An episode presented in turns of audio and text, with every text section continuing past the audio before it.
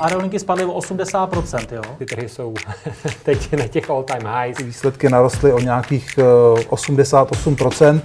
Co vlastně se teďka stalo v rámci uh, SpaceXu, je prostě něco neuvěřitelného. Plyn, uh, emisní povolenky, jakoby v tuhle tu chvíli ten systém je nefunkční. Peníze nikdy nespí, ani ty vaše. Dobrý den, vážení posluchači. Vítáme vás u dalšího podcastu investičního webu. V něm nabídneme to nejlepší z našich videí a také původní komentáře a analýzy domácích i zahraničních tržních expertů. Ekonomika, tradiční trhy a alternativy na jednom místě. Dobrý poslech přeje Petr Novotný.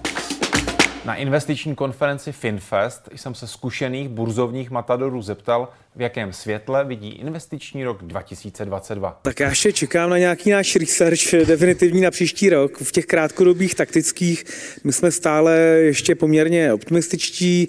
Je pravda, že Fed eh, začíná pomalinku dávat nohu z plynu, ale pořád to není vrždění. Zatím je to pořád jenom, nebo vlastně teď minulý týden se rozhodlo o prvním snížení Eh, tempa nákupu aktiv, což je tady extrémně důležité, protože to je ta největší, nejdůležitější centrální banka a do určité míry určuje ten sentiment na trzích, ale já si myslím, že přeci jenom asi po tom velkém růstu, který jsme viděli od března 2020, tak uh, asi už je potřeba být trošku opatrnější a, a přeci jenom to portfolio ladit malinko defenzivněji, protože uh, určité varovné signály tady jsou, i když uh, samozřejmě to, co říká Petr, že, že ta nárůst ziskovosti je takový, že, že ho ani nedokázali ty akcie kopírovat, takže vlastně ta, ta relativní, to relativní ocenění je vlastně nižší, než bylo před pár měsíci.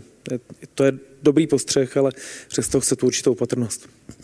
Petře. A ty trhy jsou v předhledící mechanismu, snaží se to všechno do sebe nasát tady a teď, takže vlastně musíte koukat za dva, za tři rohy, takže to nikdo neumí. Takže ta křišťálová koule je těžká. Já si myslím, že co bude velmi důležitý, je opravdu příští rok se začnou diskutovat. Jako ono se to už i čeká, že by FED měl v druhé půlce roku úroky zvednout, což ještě před pár týdny se nečekalo, že obavili jsme se o roku 2023, teď už se to přesouvá do, do léta 2022, takže myslím si, že tady ta hra s úrokovými sazbami bude absolutně nejdůležitější eh, hrou pro nějaký výraznější korekce, kde třeba případně může zmizet ta týna ze hry a, a pak se ukáže. Takže eh, nejsme pořád ještě jako kdyby volající zdefenzivňovat, stáhnout se, ale je to takový to, že jako eh, každý na ty dveře kouká a jenom přemýšlí, jestli tam bude dřív než ti ostatní. No, to je celý.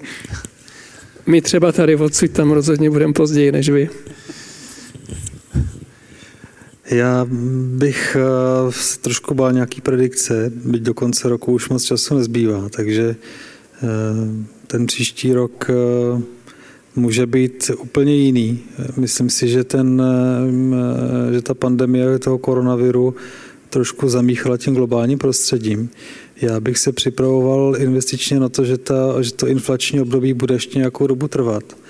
Ehm, tady v tom jsem spíš pesimista, protože to kvantitativní uvolňování podle mě nemá úplně nějaký jiný řešení, než že se to, že to někdo jako bude muset odfinancovat. Takže co se týká investic, tak bych určitě preferoval eh, investiční tituly, které jsou schopny s tím dlouhodobě pracovat a mm, možná přijde i nějaká zase jako černá labuť v podobě něčeho, co nečekáme. Vidíme teďka třeba, že eh, chybí hořčík a, a čipy a tak dále a to může, to může jako poměrně významně zamíchat celou tu ekonomikou protože i tituly, které třeba měly dlouhodobě nakročeno k dobrým výsledkům, z automobilového průmyslu třeba, tak najednou se může ukázat, že nejsou schopní vlastně dodávat úplně ty, ty výsledky, co, co měli eh, v, jako v plánu. Takže eh, držme si palce. Já to neřeknu jako uh odhad toho, co se bude dít, řeknu, jaké máme nastavení a to myslím vysvětlí, jaký na ty trhy máme názor. Držíme pořád na dluhopisech krátkou duraci, máme hlavně ty, ty krátkodobé, máme víc eh, korporátních než státních, na akcích jsme podvážení, to znamená, že je nemáme. Jo, máme je, ale máme jich o něco míň, než by bylo v nějakém standardním tržním prostředí běžné. a, to, a jsme hodně podváženi na amerických akcích, jsme převáženi ve střední Evropě a, to, a v Ázii teda obecně na, na rozvíjejících se trzích. To je náš investiční výhled.